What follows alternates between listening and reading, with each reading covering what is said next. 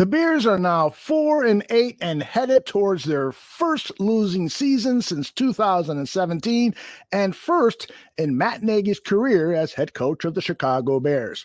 However, you look at it, the clock is ticking on Nagy's time with the Bears. But should Ryan Pace join him in the unemployment line? Do the Bears building block players concern you? And how bad of a whipping do you think the Bears will suffer through on Sunday night football against the Green Bay Packers? Those are three of the 10 questions I've got for our two debaters. This is the Bear Debate, and it starts right now.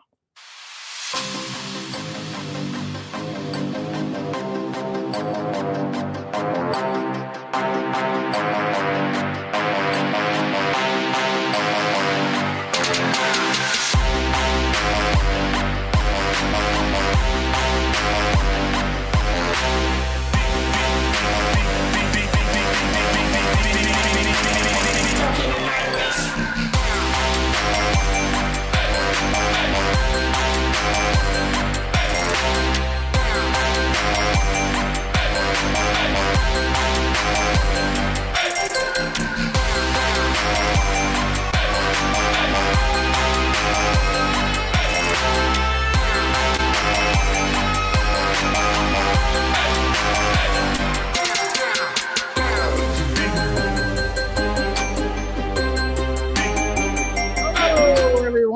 This is Aldo Gandia, and it is Packer Week. And normally we'd be super excited about it, but I think a lot of the Chicago Bears fans are kind of terrified at what might happen on Sunday Night Football. Let's bring in our debaters and get a taste for what they've got planned for us in terms of their opinion. Let me bring in John Buffone first. John, how are you? I hear you, brother. yeah, it's oh, Hacker that. Week. Great.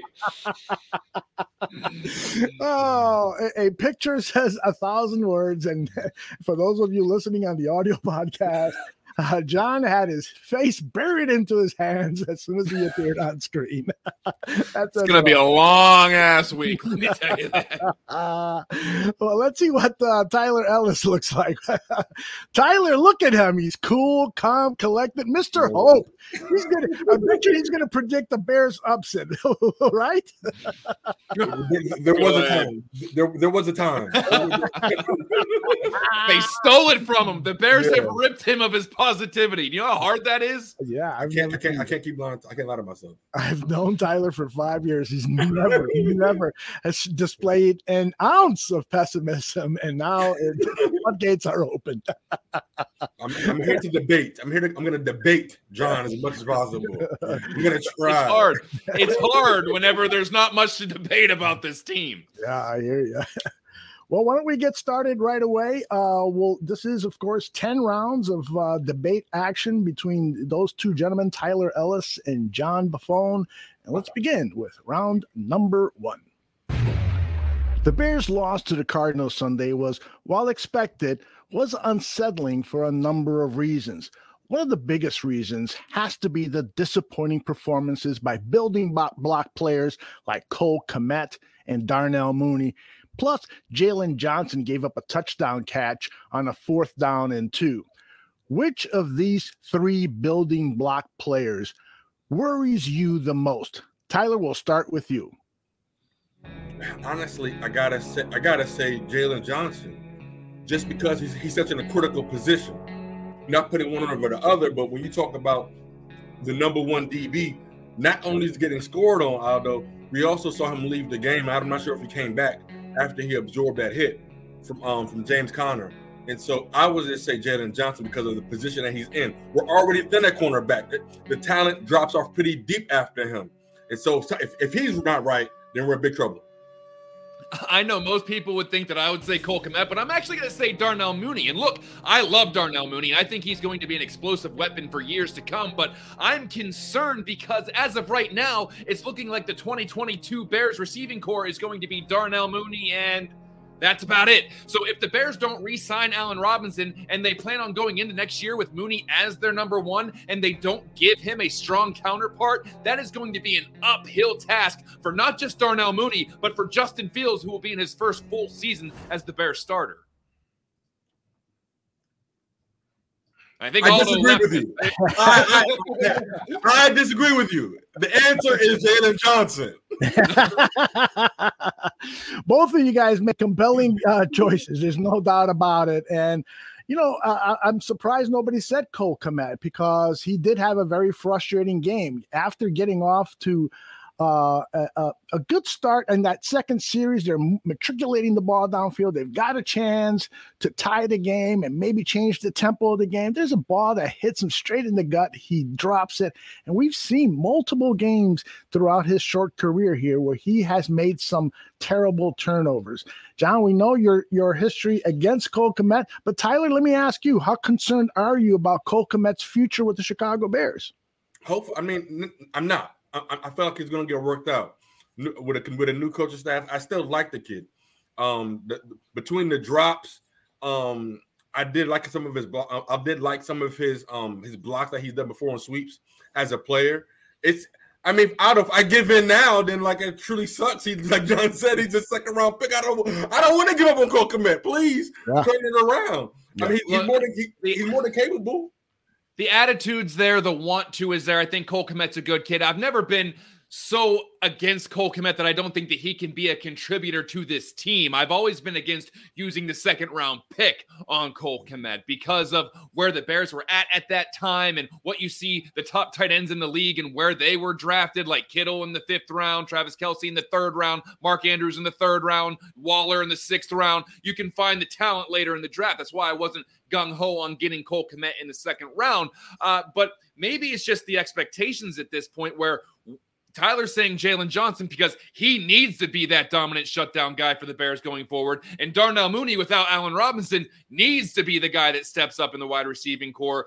I don't know what the expectations are for Cole Kmet because the coaching staff has kind of bungled how they use him, as far as I'm concerned. John and, and, John, and you make a good point on that, and you that, and that's exactly what's my point, bro. Because nobody's expecting um Cole Kmet to be Travis Kelce right now. Nobody's expecting Darnell Mooney to be um um Calvin Johnson right now we let go of Kyle Fuller because we believe in Jaylon Johnson. Like, like all these decisions came into play. But John, is that another like struck against the um the organization? If those other teams are picking guys less like high ranked, and we are picking high ranked guys, and we still can't get like the minimum results. And then we talked about players leaving the Bears are going to be productive. So is that another thing of like another reason why this coaching staff shouldn't make any more roster decisions?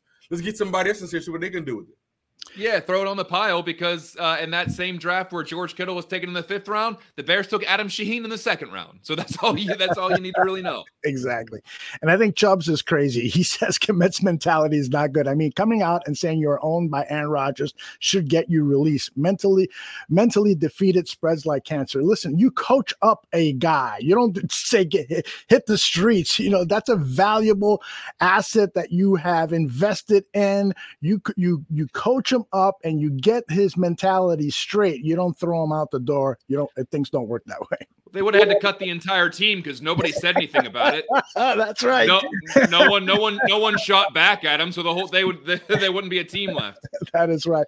And John, what did you think of Tyler's uh, pick of uh, Jaylon Johnson? How con- do you have any of those concerns that Tyler expressed regarding the uh, another second round uh, draft pick for the Chicago Bears, Jaylon Johnson?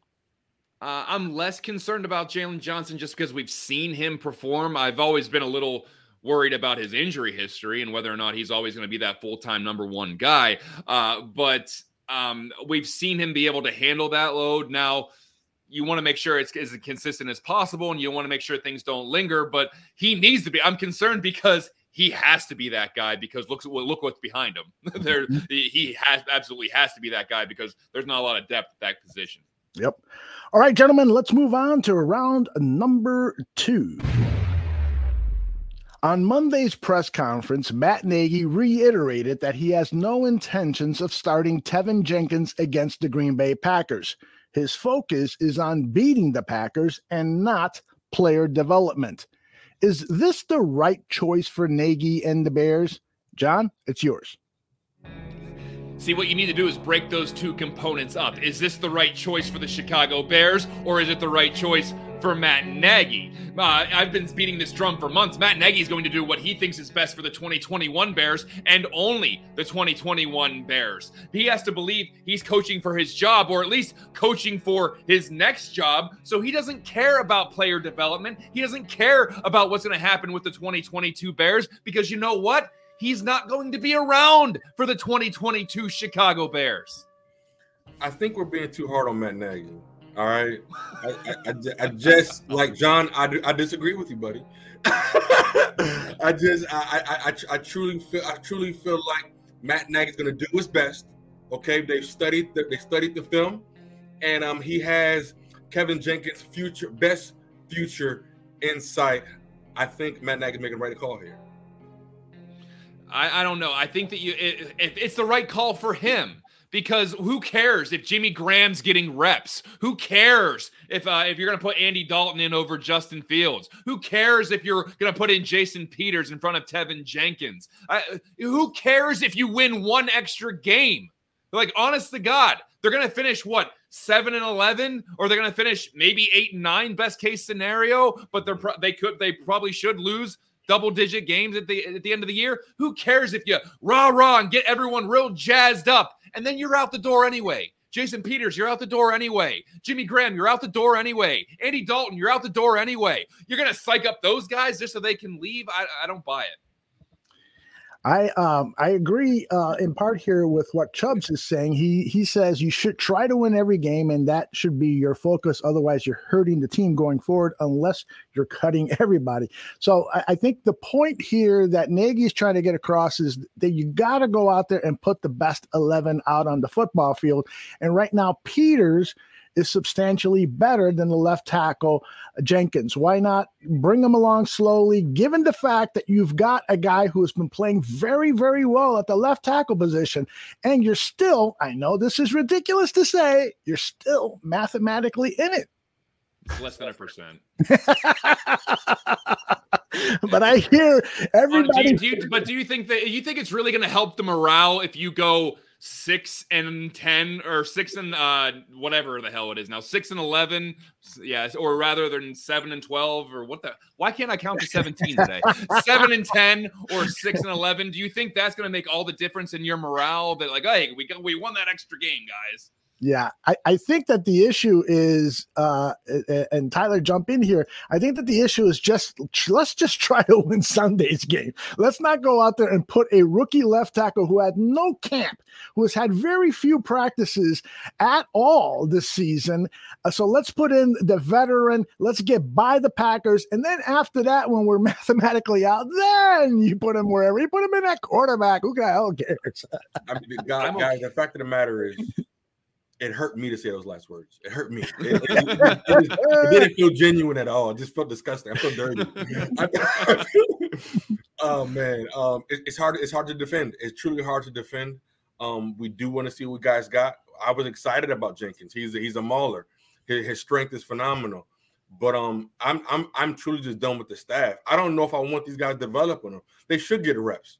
But um, I, I just will say I I would be nervous if if he was to get rehurt again that was a, that was a weird thing. His back when we got drafted, or something that wasn't really well known by the staff, and it was weird how that information came out. I don't want it to happen to him because he is our left tackle of the future.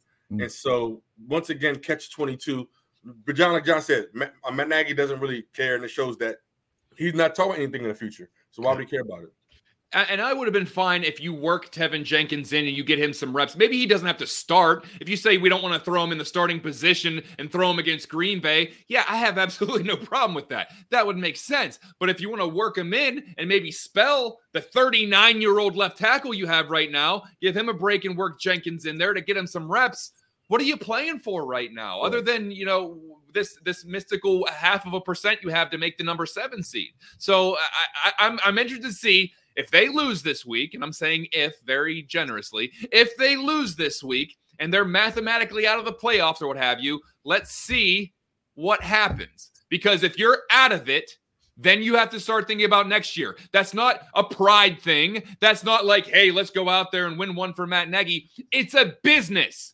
You have to start developing your investments. Let's stop acting like this is high school football and we have to go out there and have pride and try to win everything. You're in a business of professional football. And if you don't start developing your investments, then you're going to start throwing Teven Jenkins out for his first reps next year whenever he should already have some reps under his belt. I don't buy that bull ass. That oh mm-hmm. well, okay, yeah. I almost I almost let myself go. Yeah. That was really, really good. You know, and, and maybe it wouldn't be that big of an issue if he just would have responded to the question saying, We're working furiously to develop Teven Jenkins. He's the future at that left tackle position. When he's ready to go, we're gonna put him in there and get as many snaps. Next question. But he goes on for 90 seconds, three three minutes just pontificating about nothing. Like John says, word word salad or word soup or Means something. nothing. Like Means nothing. yeah, it, it, he just trips over himself over and over and over again. All right, gentlemen, round three. While we're talking about who should play or not play, give me the name of one player not named Teven Jenkins who currently is not getting snaps, but that you would like to see out on the field so that the Bears can develop or determine that that player has no future in Chicago? Tyler, we start with you. Aldo, um, it, it, it, it should it shouldn't it shouldn't be that tough. But when you, when we if we're talking about players who when their future is in Chicago, brother, I'm for me, I'm I'm really staring at that middle that middle next to Roquan Smith, that position that we're not really talking about right now. Who who's having Roquan Smith back? That's and that, that's Danny. That's that's Danny Trevathan for me. And so I'm interested to hear John's point, but I have a huge concern on who will not be there next to Roquan Smith. Well, they're the oldest team in the league, like Tyler's alluding to, so there aren't too many people to choose from. But I'm going to go with the tight end position. I'm fine if they want to give Jesper Horsted some more snaps, and I'm fine if they want to give Jesse James some more snaps, because guess what? Jimmy Graham ain't going to be on this team next year, and you want to see who's going to be playing opposite of Cole Kmet. And if you want to figure out who your red zone guy is, well, Horsted's young, he's 24 years old. Jesse James is only 27, and he's six foot seven. So I'd love to see if he could be that new Jimmy Graham, but planning for the future is just not something this coaching staff's doing right now. Right. Yeah, I, I gotta say that I think that they're, you know, what about uh Kindle Vildor? Have you guys given up on, on Kindle Vildor? Do you want him back out there to get snaps, Tyler? I mean, honestly, I, I mean, so like I'm done. I'm done with the competitions at this point because it's. it's I think it's all for a mute point at the at, at this stage of the game. It's, it's a it's a mute point. Got young guys get reps, but it's just like Aldo. I would have to believe in the coaching staff. Like, and and, and I just truly don't. I mean, we're, we're getting we're getting we're getting embarrassed even on defensive side too. There was a lot of talk early season about Sean Desai and all this mythical thing, how you feel up about him, everything. And so Vildor, young, young, young, talented, yeah, give him some reps, whatever. But it's just like the more I emotionally invest into that development of the player, I have to be I have to trust the coach. And so we don't know what these guys. I mean, every game it's a broken down play for a touchdown. It's, it's like a, these things are they're not getting better these things that are going to make us a, a, a, divisional like competitive team they're not getting better. It's always a lapse on coverage. It's always something. And so just like how much is it hard to communicate? We saw the cardinals communicate very freaking well. The bears took passes too but the cardinals converted that into 21 points. There's, there's, there's like things missing here? Yes. Answer question yes. I want to get, get some more reps whatever. It's, but it's not i don't really care right now. I got i got bigger issues sorry yeah, I think that's something they're going to address in the draft again. uh, but there's also a lot of positions they have to address right. in the draft, and they don't have a first round pick. So uh, we'll we'll see. This whole I, I think Kindle Vildor is probably going to get reps regardless, and they're going to go back and forth with um, Artie Burns, who was a first round uh, washout and already burnt most of the time. Uh, mm-hmm. So I, I think that that's definitely a position they got to address whether it's through free agency and they bring in a veteran like they tried to do with Desmond Trufant this year, and it just didn't work out. Although he's playing, I believe, for Las Vegas right now. But uh, if they bring in another guy that has been in the league for a long time that can bring some experience to the cornerback room with another year under Jaylon Johnson's belt, maybe that's the route they try to go and trying to get one of those veterans back in there. Maybe maybe Kyle Fuller gets back here.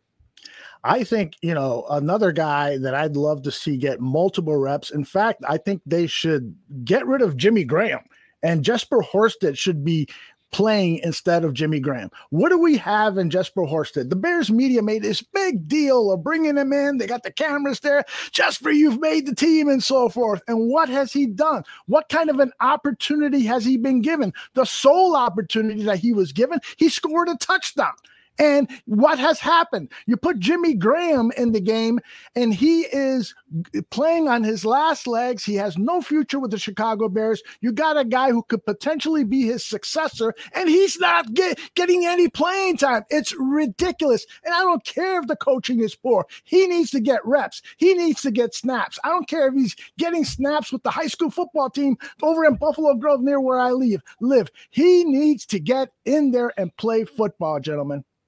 Yeah, I couldn't agree with you more. But and we and we Aldo, we brought this point up whenever they decided to carry all these tight ends. Whenever they whenever they said Jimmy Graham, Cole Kmet, uh, Jesse James, Jesper Horsted, JP Holtz. I, I, said they don't use them anyway. What are these guys going to be doing? I mean, I, I love that Jesper Horsted made the team. I love that Jesse James is on the team.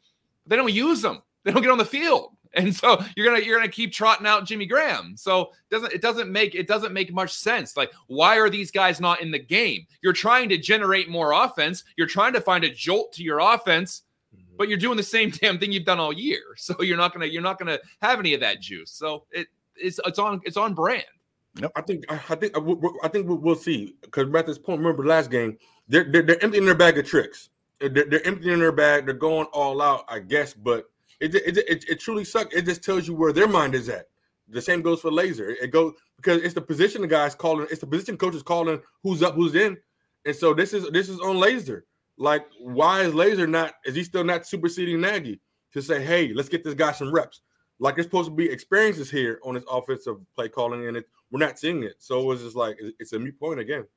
Chubb says the best players should play, and the reason is to try and win because that's how you get players to prepare correctly. But the issue, Chubbs, is is how like Jimmy know? Graham, like like Jimmy Graham doesn't know how to prepare for a game 14 years into the league. exactly. Come on. And, and, how do you know that Jesper Horsted can't eclipse everything that Jimmy Graham has done right. in his Hall of Fame career if he's not getting an opportunity? Now, if if the reason is because his practice tape, because he's on the scout team, he's he's dropping passes, he's tripping over himself and so forth. If that's the case, then drop him. Then drop him. But don't keep the guy's potential on the bench at the expense of Jimmy Graham. Come on, let's get out of here. Round four. One of the Bears players who had a heroic performance against the Cardinals was David Montgomery. Now, when Jordan Howard was with the Bears, he played at a similarly high level, and many Bears fans were aghast at the thought of moving on from Howard. But the running backs are proving to be fairly replaceable.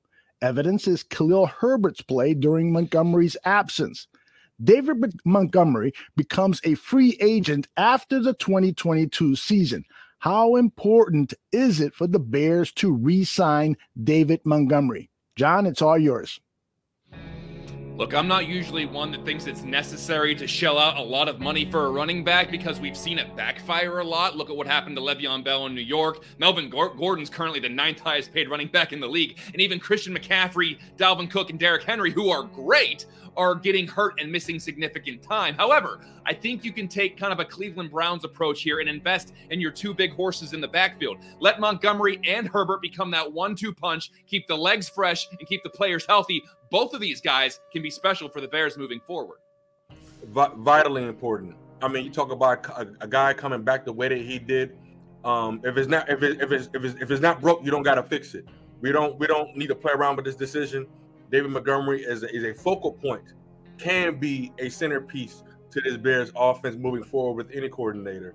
And so it is of extreme importance. And the guys just lays his body out on the line for us, um, regardless of where he's at in his rehab. Done deal. All right. Um, I don't know. You know, I got to tell you, what David Montgomery did on the field against the Tampa Bay, or excuse me, the Arizona Cardinals, and what he said after the game inspired the hell out of me. I mean, that guy, uh, uh he's worth every single dollar his his agent is going to demand. I just I felt so strongly about what he did. I actually went out and did a video of some of his highlights, and some of the things that he said after the game. Check this out. I'm always motivated. I want to be as good as I can be. Montgomery cuts, another cut, a spin, and a first down. Impressive running by David Montgomery. Entire season has kind of been frustrating with, you know, the, the losses we've taken, but um, I'm a fighter. I'm never gonna stop fighting. I'm never gonna start stop giving everything that I got. What you what you realize and what you learn, um, uh, stepping into, I guess you could say, a leadership role or stepping at a point where where people watch you. Um, the things that you do um, happen to carry uh, a lot of weight, so it, it becomes infectious. Um, your mentality, how you practice, how you come into work every day.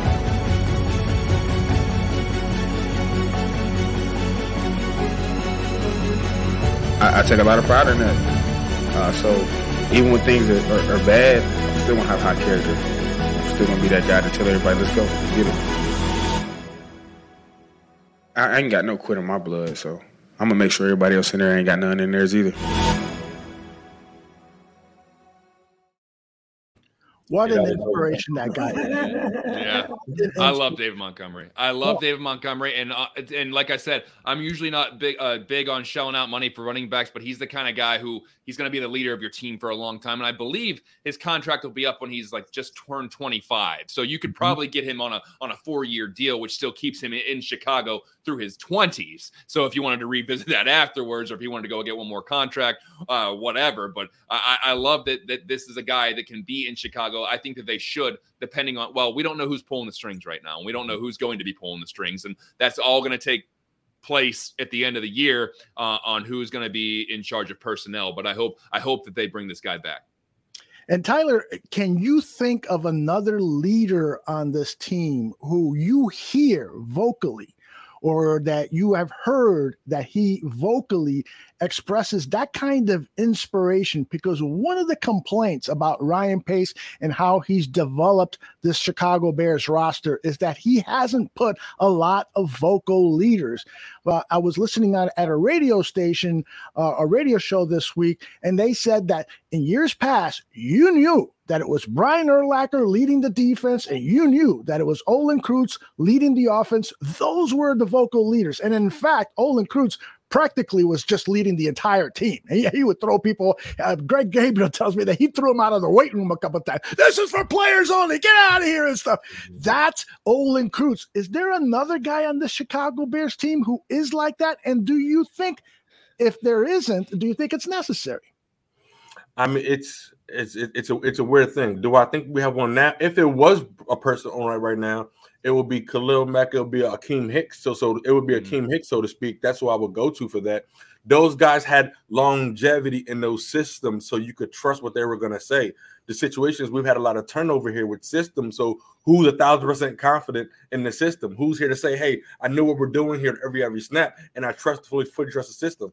it will be Akiem. The guys that are it are the guys we don't know if we're gonna be here that long. We don't know if Akiem Hicks is gonna be here next season.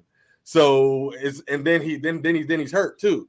He's a beast. He's a mammoth. But we got concerns. It's time to move on from him. Mm. So next to next to that is Khalil Mack. Roquan Smith leads leads differently. He leads pretty with his play. He leads his play speaks for himself. And so, but besides that, Aldo, nobody in the offense I think has outside David Montgomery.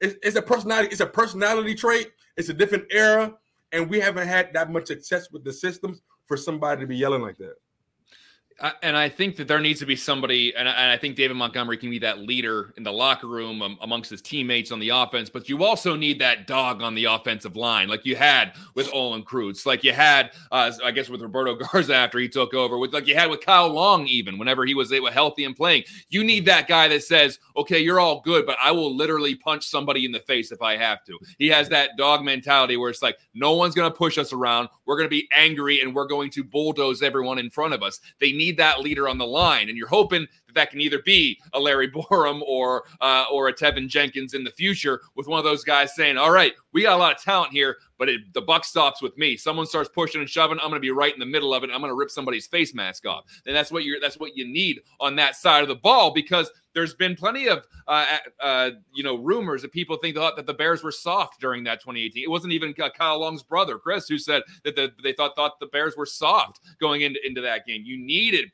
you need somebody to be that aggressor on the offensive line, and they have that uh, on the defensive line. Akiem Hicks, you would run through a wall for that guy. I'm pretty sure Khalil Mack can get somebody pretty uh, pretty jazzed up too. So uh, there needs to be that aggression brought pumped back into the system, and I think that's stalled with Matt Nagy because he's not that kind of guy that's going to engage with any kind of confrontation. He doesn't seem like a guy that's going to get up there and throw a vulgarity out or two. Not to say that right not that you need to take the Rex Ryan approach to things, but what you but you need somebody that you know is he's in your corner and he, if you're going to start swinging, that guy might be there with you obviously theoretically, of course, but a guy like Mike Tomlin who's going to have his guys back, and he's also going to call his guys out when they need it. Much like whenever Chase Claypool said they need to start playing music at practice, and he basically said, uh, "I'll coach, you play receiver." I think that's the good. Uh, that's how that's how it needs to work. So there needs to be that kind of mentality and it starts with the coach. It's not going to it's not going to start with the players guys. It's not going to be like let's leave it up to the players to dictate the culture. The coach has to inject that into the system and then the players feed off of that and then they take it over the finish line. This coach doesn't have that kind of gene in him i guess. He doesn't have that aggressiveness in him the guys will just they have that you know mean mentality in a mean sport the chat room has suggested that Larry Borom and Teven Jenkins could potentially be players like that. And in fact, that's one of the reasons the Bears targeted those two offensive linemen because they had a mean streak. They're, they're kind of built in that Olin Kreutz mold. We'll see if they develop into the type of player that Olin was, first and foremost. That's the most important thing, but also be the type of leader that Olin was. All right, guys, let's move on to round five. Just 10 days after hurting his hamstring against the Lions, inside linebacker Roquan Smith started and led the Bears with eight tackles. Smith will demand top dollar when his contract negotiations begin. In 2022, Bobby Wagner will make a base salary of $16 million and his cap hit will be over $20 million. CJ Mosley has a contract value of over $85 million during his five year contract. Smith and his agent will want to cross that $100 million threshold for a middle linebacker. Tell me why Roquan Smith does or does not deserve this type of money. Tyler, you're up. I mean, there is no not deserving. There, there's no not deserving. I mean, um, even through the even through the bad times, um, he shows up. He's the first to talk to the media throughout the course of the week. In the middle of the week, he's not afraid to address the media when I, we feel like there should be a coaching staff. So Roquan has put himself in that position, sideline to sideline. He's a ball hawk. I mean, injured, and that's how he came back. He's still working on things, but that is that is one of our top. That is the one thing that Ryan Pace could probably hang his hat on. And so Roquan Smith still still still um performing. Once again, I understand the notion that you may not want to invest nine figures into a, position, uh, into a position with a higher probability of injury. Look at Khalil Mack and Akiem Hicks, great players, high salary, missing time. But this is a 24 year old tackling machine that can run sideline to sideline and can anchor your defense for the next decade during a time where it's possible the Bears actually invest less on the defensive side of the ball, and they're going to need two to three playmakers to hold down the fort on the defensive side of the ball moving forward. Roquan Smith is a good investment. I have to agree. I have to agree. Uh, you know, in today's football, you, you, need linebackers who can go from sideline to sideline, and there isn't a better uh, inside linebacker that does that than Roquan Smith.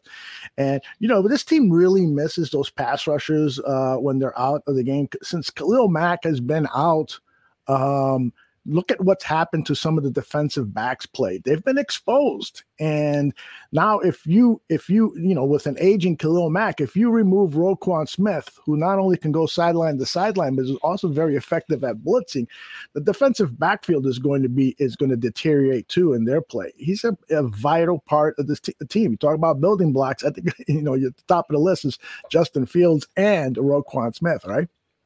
But he's the quarterback on he's the quarterback on defense, just like Justin Fields is the quarterback on offense, and that's why I'm saying moving forward, if they decide to move their investment on the to the offensive side of the ball, you need Jaylon Johnson to be that stalwart. You need Roquan Smith to be the playmaker. You need Eddie Jackson to get back to what we thought he could be a couple years ago. And then you see what you have left on the defensive line. And I'm talking one to two years from now. Next year, obviously, you're still going to have uh, you're still going to have uh, uh, uh, Quinn and Mack there, but there's going to be some changes when it comes to personnel. Yep, pay the man, right, Tyler? I mean, yeah, absolutely. We, we should just learn. But who, who's going to pay him now? So who's the which, which which who's the GM? Who's going who's going who's going to give him his due? Do we have another GM that comes in here and tries to play hardball with him? Oh, prove yourself to me now. We don't we don't know. Ho- hopefully, there's not a scenario though that, that we let him go. Hopefully, that, that doesn't happen.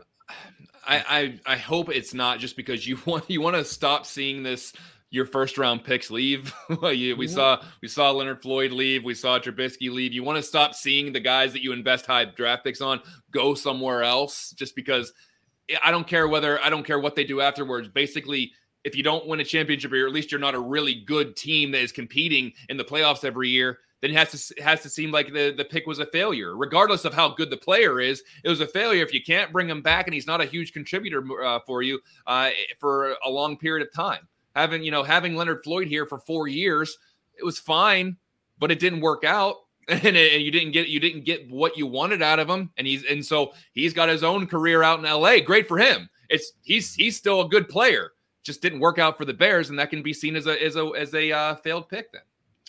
Yeah, I think if you hire a general manager who doesn't recognize what Roquan Smith means to the Chicago Bears and that the fact that he's probably the best inside linebacker in the NFL, you've hired the wrong general yeah. manager. So uh, hopefully we won't uh, get into that situation. Hopefully that's part of the inter- hopefully that's part of the interview process. Hopefully yeah. it's like, what do you if you hire you, what are you doing with Roquan Smith? Yeah, right.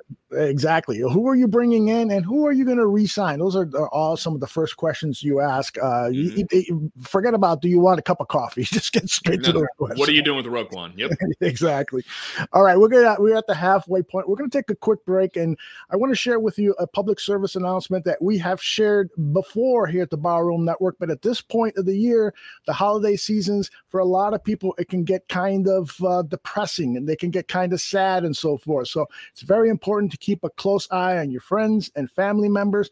Uh, a couple few months ago, we had Eric Kramer here at the bar room. He, he spoke with Dan Aguirre and myself about a very difficult time in his life. I'd like to share that with you now, and then we'll be back in two minutes for the second half of the show.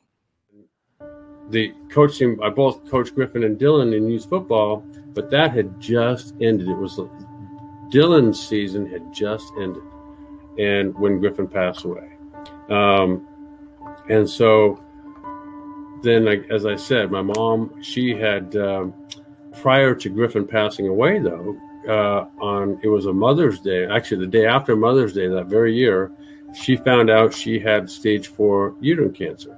Mm-hmm. And um, so she survived an, an uh, just a lethal um, surgery where they removed a lot. Um, and so she somehow survived that, only to eight months later pass away.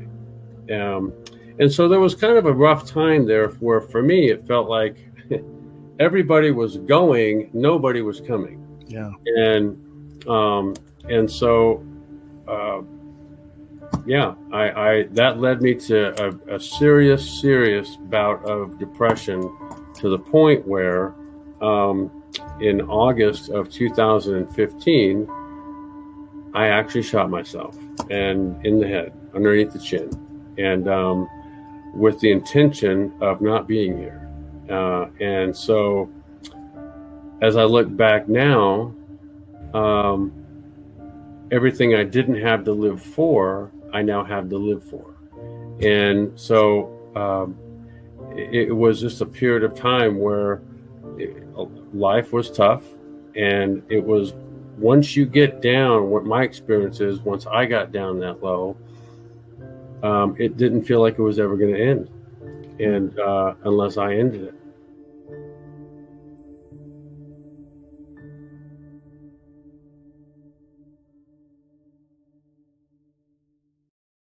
All right, we are back with the second half of the Bear Truth, guys. You want to get right into it? Let's If do you can it. say the name of the show right, then we can do it.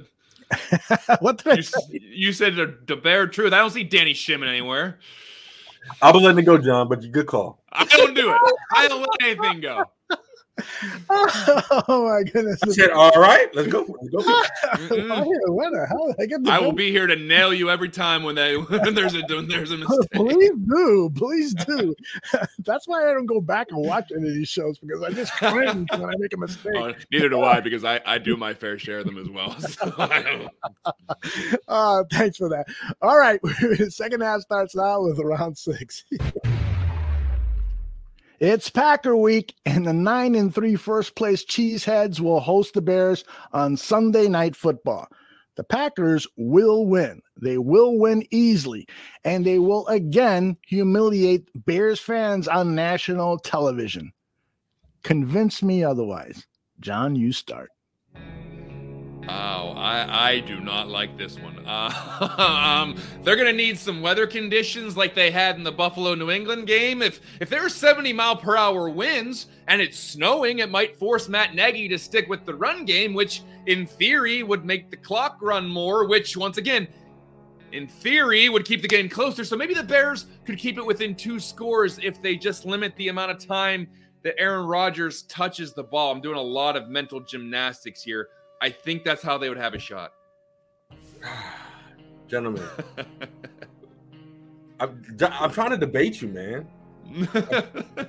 I'm, it's, it's, it's, it's, it's, literally, I'm about to waste the whole damn clock thinking about trying to debate, debate, even debate this topic. how do the Bears? How do the Bears win?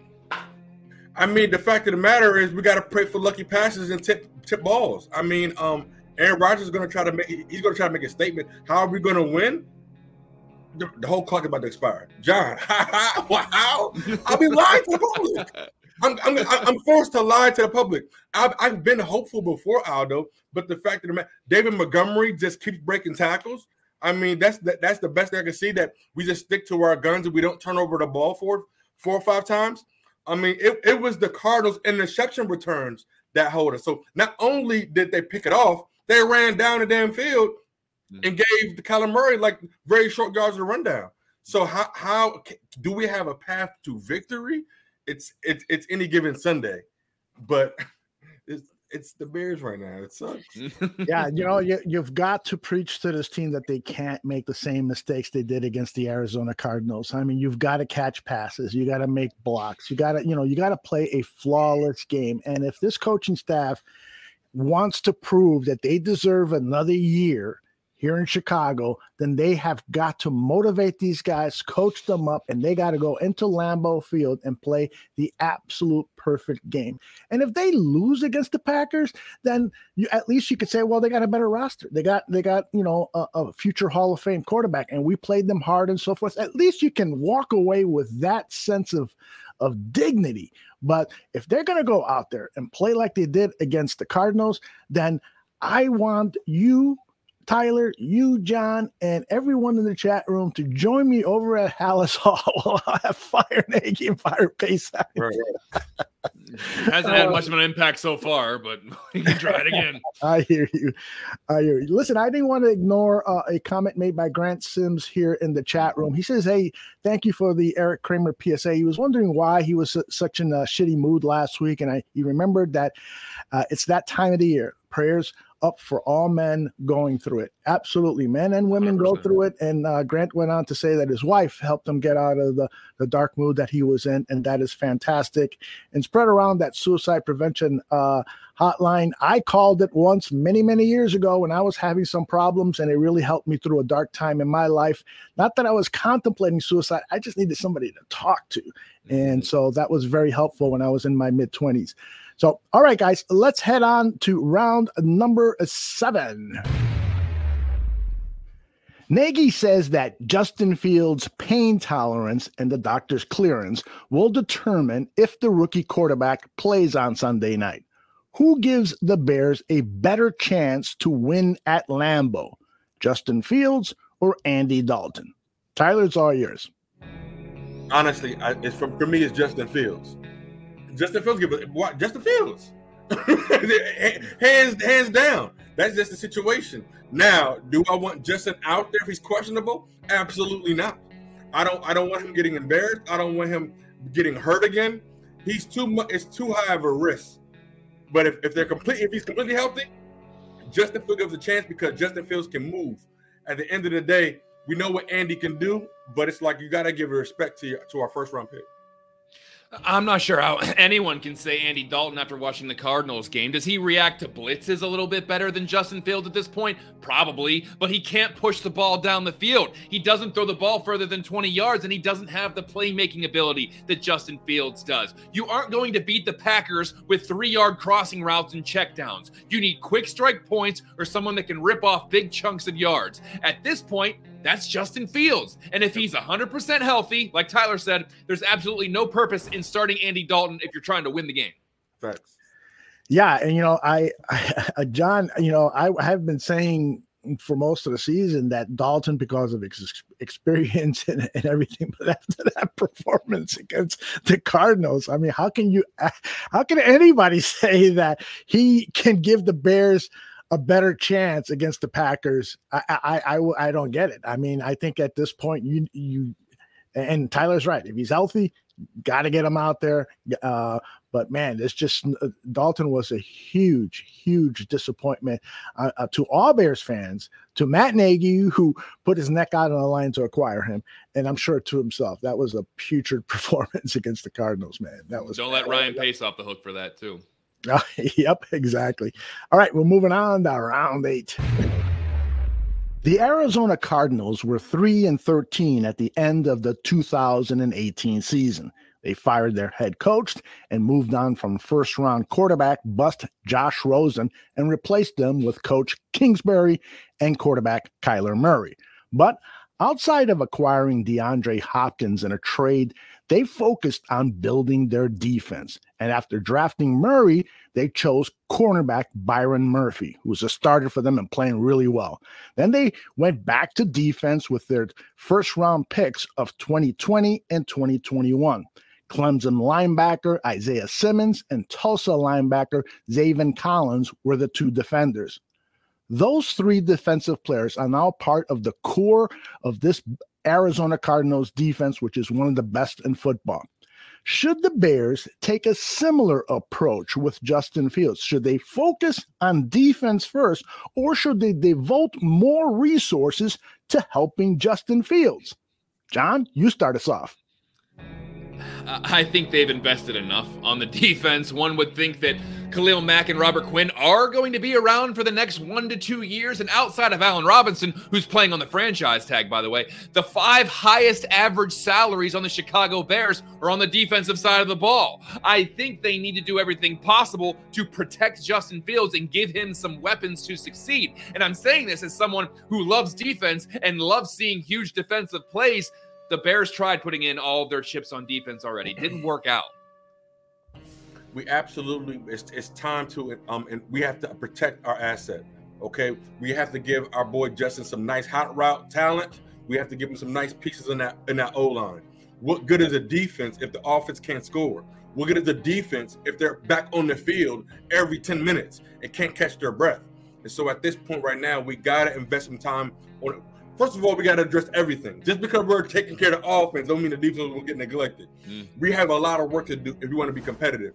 But this offseason, right now, we have to protect our asset. We got to go Dallas Cowboys. Even the Cleveland Browns took one good offseason and spent over $120 million on their offensive line. And that actually moved them to being top two team rushing team um, in, in, in the NFL. And so those things help any quarterback development.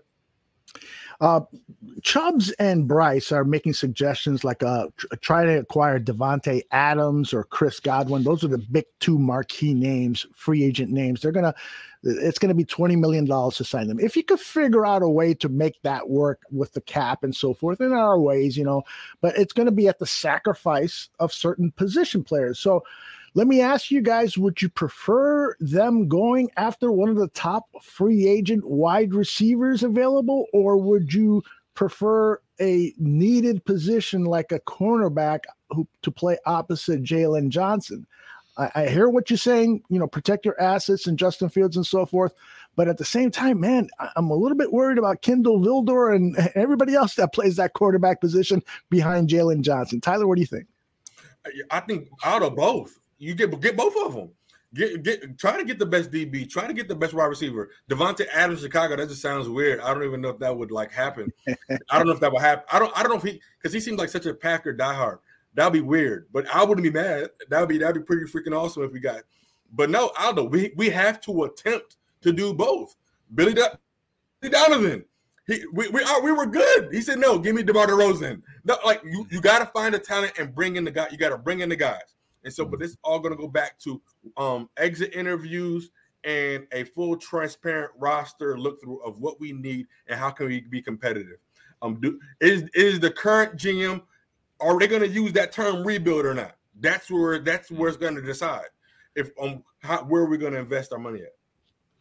Yeah. Um. Listen, the Bears had a dominant defense in 2018. They had a really, really good defense in 2019. Had a pretty good defense last year. Doesn't mean a damn thing if you're scoring 13 points. This is the NFL in the year 2021. Next year, 2022 you're not going to hold teams to 10 points anymore. You don't need a top two defense with studs across the board and then hope that Kyle Orton and Bernard Berrian can get you down the field for a field goal. That's just that that formula isn't going to work anymore. So you need to be able to get some playmakers on the offensive side of the ball. They, they, remember, I mean, there are some notoriously terrible defenses out there, but with that Peyton Manning played with, or even Patrick Mahomes is playing with, and they still go pretty far because they have they put points on the board. The Bears have tried this having a dominant defense thing for a long time, and it's worked to an extent as far as having a great defense.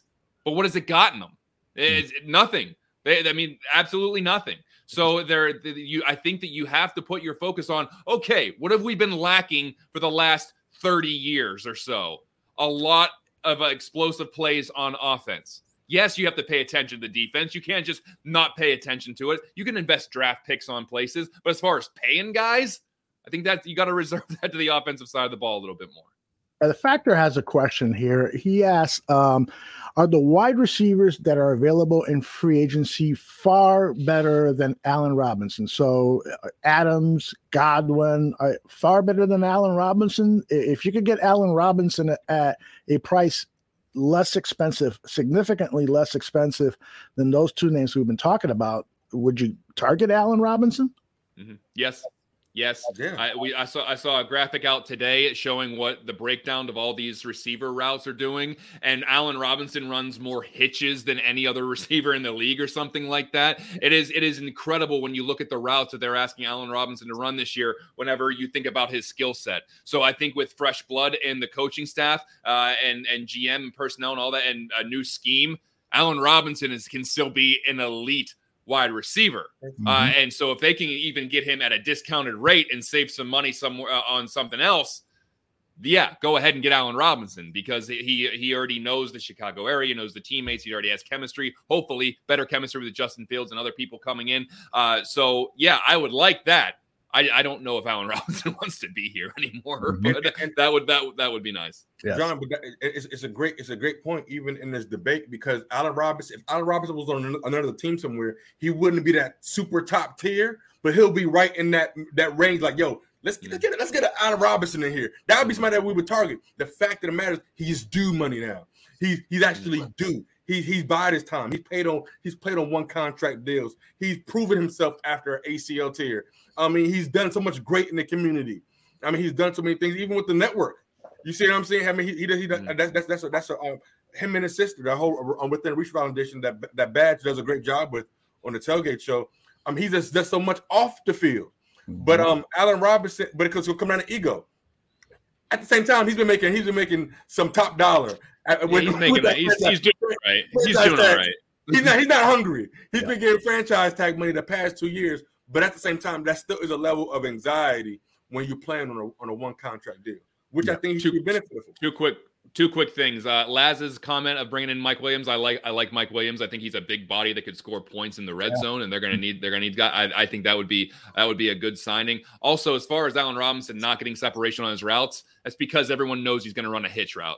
Everyone knows what he's running. It's, it's it's hard to get it's hard to get separation whenever the film is out and they know exactly what you're going to run every play. Right. So it's, it's it's sometimes it's and he he doesn't run any go routes. So it's so uh, it's it's it's tough to do that.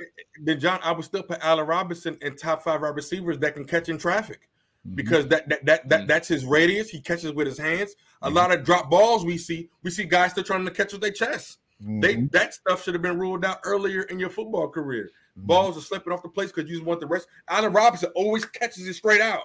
I mean, he catches it out, he tries to bring it forward. And it's these small little things he doesn't really get credit for. And so for somebody that used to get like 10 to 12 catches um targets per game, now to three to four, it really says a lot.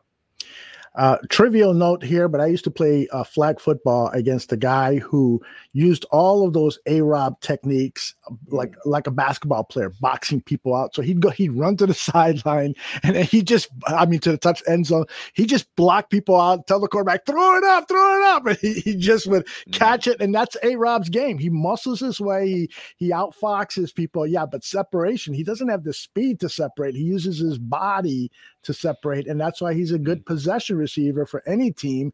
I think he's going to get paid. Uh, but that's uh, the thing. What's the market? Uh, if his market is up there with Davante Adams and Chris Godwin, I don't see the Bears showing that out uh, because they're gonna they're gonna come back and say, well, you have half the production you had two years ago. We're not going to pay you that. That's so and, and I, well, that, I'm just saying that's how negotiations work. I'm not saying it's. I'm not saying yeah. that's justified at all. I'm just going to say that's that's what you could be using. And if they're going to if if Allen Robinson says I want 18 million dollars or I want 17 16 million dollars, they're going to say why you didn't earn that and then they're going to and then he's going to piss him off and he's going to play he's going to go play somewhere else and he's going to do fine. He's going to ball, uh, ball out. He's going to he's going to ball out probably.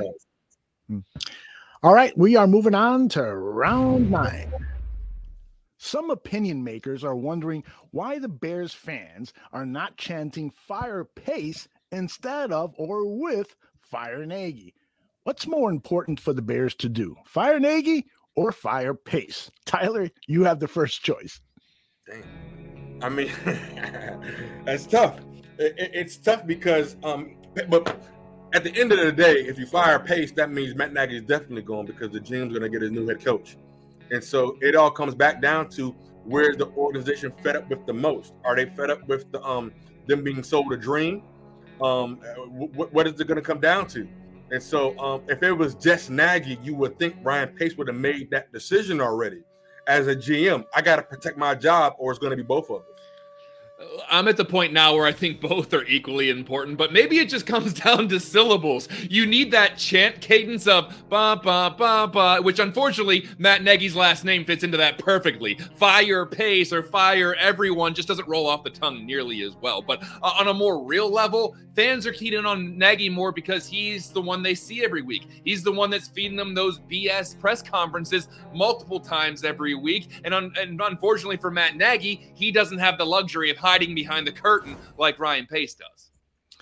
Yeah, Chubbs uh, says uh, the question was you have to pick one or the other. I mean, obviously the answer is both, but if you have to pick one, it's Matt Nagy. Yeah, I, yeah. I, it's hard. I, I, was I like Tyler's answer though, just because it's almost like a I'm taking pace because I know what the ripple effect will be on that. So I'm going to pick one, knowing what the ripple effect will one be. Guarantees so, it. Yeah, one guarantees yeah. it. one guarantees the other. Yes. You're absolutely right. I mean, I, the, there was the stat up the other day. Uh, Ryan Pace, he's been general manager of the Chicago Bears, the Bears are 18 games under 500 and have not won a playoff game. That's seven seasons of mediocrity. And you can make all the excuses for him in the world. Oh, he was handed the, the first head coach. Oh, he, he, you know, it's un- unlucky that Mitchell didn't work out. Oh, you know, everybody makes a bad head coaching hire. He deserves another chance. Stuff. So I'm not buying any of that. He's got no, no, you can't. You can't because as a general manager, you got to stick your claim. Mm-hmm. I'm making changes immediately. When somebody gives you the keys to their organization, that means they trust you to make decisions. Mm-hmm. And when you're a general manager, you don't have time to be second guessing yourself. You're making millions of dollars, mm-hmm. and it's your career on the line. Mm-hmm. If you don't, if you're not complaining about it, they're gonna know that you don't get you don't get fired for what you do. You get fired for what you don't do. And so, if you don't recognize the issue, just like Carolina Panthers fired their OC last week, they that's on the head, that's on the head coach. if the general manager doesn't see the head coach taking care of stuff, then he's gone. So the, the, when you're in that position to make decisions, it's also what you don't do. So Ryan Pace, if you are going to allow Matt Nagy to do these things, then you're going to be going, sir. Mm. Guys, this is the culture that other teams strive for. Just ask Ted Phillips; he'll tell you. yeah, that was a great interview. I'm going to play portions of it on our upcoming show, uh, Dan and Aldo Bear Their Souls. It starts in about uh, 45 minutes. Great interview with uh, Gary Fencik on the Score Sports Radio, and he talks about culture and how uh, he doesn't say this explicitly, but it's very easy to see what he was saying. Ryan Pace has failed at building a winning culture. So, um, no. all right, let's move on to our final question. There is a growing apathy and indifference by fans to the Bears that is palpable. In times like this, do you feel that it is the duty of Bears fans to try and stay engaged, not by buying stuff, but by making noise, expressing themselves to management, or is not carrying a clear message all in its own to management? John, start off this last round. Well, I saw a picture of Soldier Field near game time, and there were a lot of empty seats. I'm sure weather kept some folks away, but if this team was a contender, it wouldn't matter, and the fans would be packed into that stadium. I hate saying this, but the not buying merchandise or not watching them on TV thing isn't going to move the needle too much. They're making a ton of money in other avenues. But what you can do is make it make an optics nightmare. If people truly don't show up to the game, or they just look really apathetic towards the team, it may not hurt the McCaskey's wallet, but their reputation in the league and on the national scale will certainly be impacted. Absolutely. And then even at this point right now, Bears fans, you got to do what's good for your health. I mean, when you put all that emotion into it, you got to protect your heart because if you're yelling and doing all that stuff, you carry that, you're truly carrying around this with you every day, all day long. And we truly don't deserve that. These millionaires are getting paid no matter whether they win, lose, or draw. And so, um, but at, hey, yo, send a tweet. Send, send a quick tweet real quick, and then and a quick hashtag. Do your part. But besides that, like John said, when you don't show up in the seat, that shows on camera, and um, that's something that we want. The it's the it's the off season owners meeting. We want our owners to feel uncomfortable. We want them to feel uncomfortable when they go around other winning GMs, especially when you have other organizations that were beneath you, so to speak, and they come to the top. The Cardinals weren't good a couple years ago like we just said. And so all of a sudden, you got that GM, you got performing. Ryan Pace, you've been here. What are you talking about? And so, like these things add up. If they fire Matt Nagy after the Green Bay game, I don't know when their next home game is. I don't. Are they are they home on Monday Night Football? Yeah, they flip flop yeah. all season long. Yeah, I bet they'd sell out. Yeah. I bet they sell out. I bet they'd sell out Soldier Field if they, if Matt Nagy's fired uh, against Green Bay. Yeah. Watch how many Bears fans show up to the game on Monday night. Ooh, John, that's a good scenario. And Matt, next, Matt Nagy this week, Andy Dalton starts. Then they we get blown out. They, they get fired. Mm. New coach next week, or mm. whoever mm. interim coach. Justin Fields starts. Oh my gosh, those ratings. Mm. Those those ratings. Tell you what, the Chicago Bears organization, if you fire Matt Nagy after this loss against the Green Bay Packers, if you fire, fire him the next morning, we will run Chicago Bears commercials for their paraphernalia, for all their junk. We'll run them all week long in celebration and we'll try to up your sales, right, John? sure. I mean, ultimately, that's what we want. Ultimately, we just want a competitive franchise that we can fly the banner for. You do what's right for the franchise, the fans will be good to you. We'll be good to you. That's right. right. I love it. Um, show, um, us, show, show, show, us that you care at this point. Just show, show us that you that you care. Show, show us. Don't make it sound like like we're crazy. Mm-hmm. Quit talking about Arlington Heights. Start talking about playoffs. There you go. I love that thinking. All right. Uh, this is the end of our show. Let's go around the table and find out what you guys are working on. Tyler, I know you're one of the busiest guys around. Uh, what do you want to share with people about what's going on? I mean, honestly, right now, just um, we, we talked about Mombasa that's coming up Saturday um, from um, from two from two to five p.m. Central Time. Um, online, online virtual fundraiser for the children of Mombasa. Um, but besides that, um, health and sports nutrition as well. I mean, we do we do a little bit of everything here at the Barroom Network. We want to truly want to inspire people outside of the mundane, outside of just the, the concept of going to the TV. we're looking for a hope within our franchise team, but like until they give us something, we got to find hope in what we do um, outside of the game. And so, whether that's you checking the Barroom Network out, let this be a therapy session because come check the Barroom Network out throughout the course of the week let's have fun. Let's talk about it. We appreciate you all in the chat room sharing your thoughts. I mean, we're just representation of you all because we're fans too. I mean, we, we really want this team to go far. We really want to win the Super Bowl and do all these things. But when we when we're great in our own lives, and I'm a proud Bears fan, whether we win, lose, or draw, I still wear my hat because you're not gonna take away my fanship.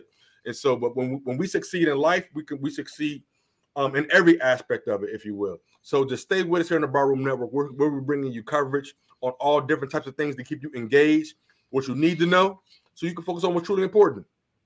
There you go. Thank you, Tyler. We appreciate you. John, what do you got going on, brother?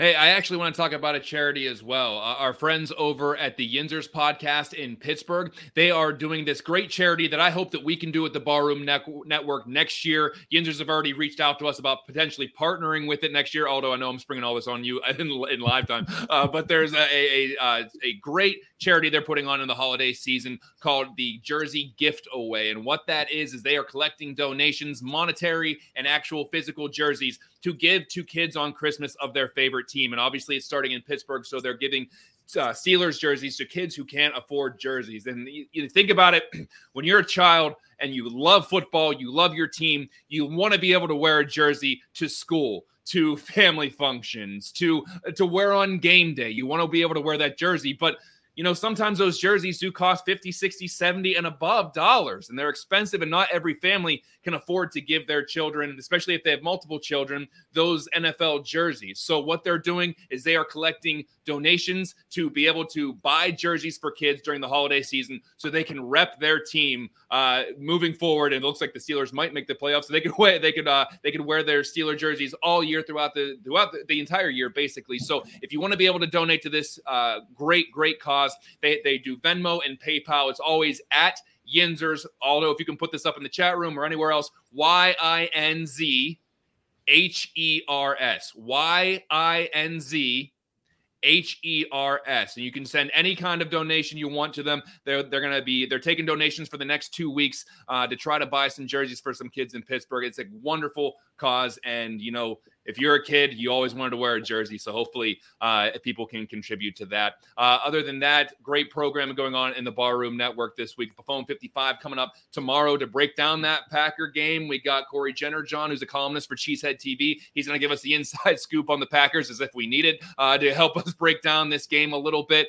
Uh, and then obviously, um, uh, Bear Truth with Danny Shimon breaking down the tape Thursday. Greg Gabriel was already on. Mike North's going to be on. It's uh, Aldo, uh, like Aldo said, Dan and Aldo are going to be having a great show uh, tonight, right after this one, basically. Uh, mm-hmm. So a lot of great programming here. Bears, Bulls, Blackhawks, science fiction, and beyond, entertainment, anything you want, we got it here at the Barroom Network. So make sure you tune in. You guys are great. Uh, thanks for doing this. We will uh, be back here next Tuesday talking about that Bears win. Was that a slip? no, I purposely said that to see your reaction. Hmm. and you looked at me like this guy's nuts. no, that wasn't in the script. so, uh, anyway, uh, join us back here in about 40 minutes. It'll be Dan Aguirre, myself, and Johnny Sanducci will join us later in the show. Uh, we're going to talk lots of Chicago Bears. We got really great stuff from uh, local media coverage. And so we'll be playing that and reacting to what some of the uh, radio stars in town are saying about the Chicago Bears. All right, everybody, thanks a lot, and we'll uh, see you next week.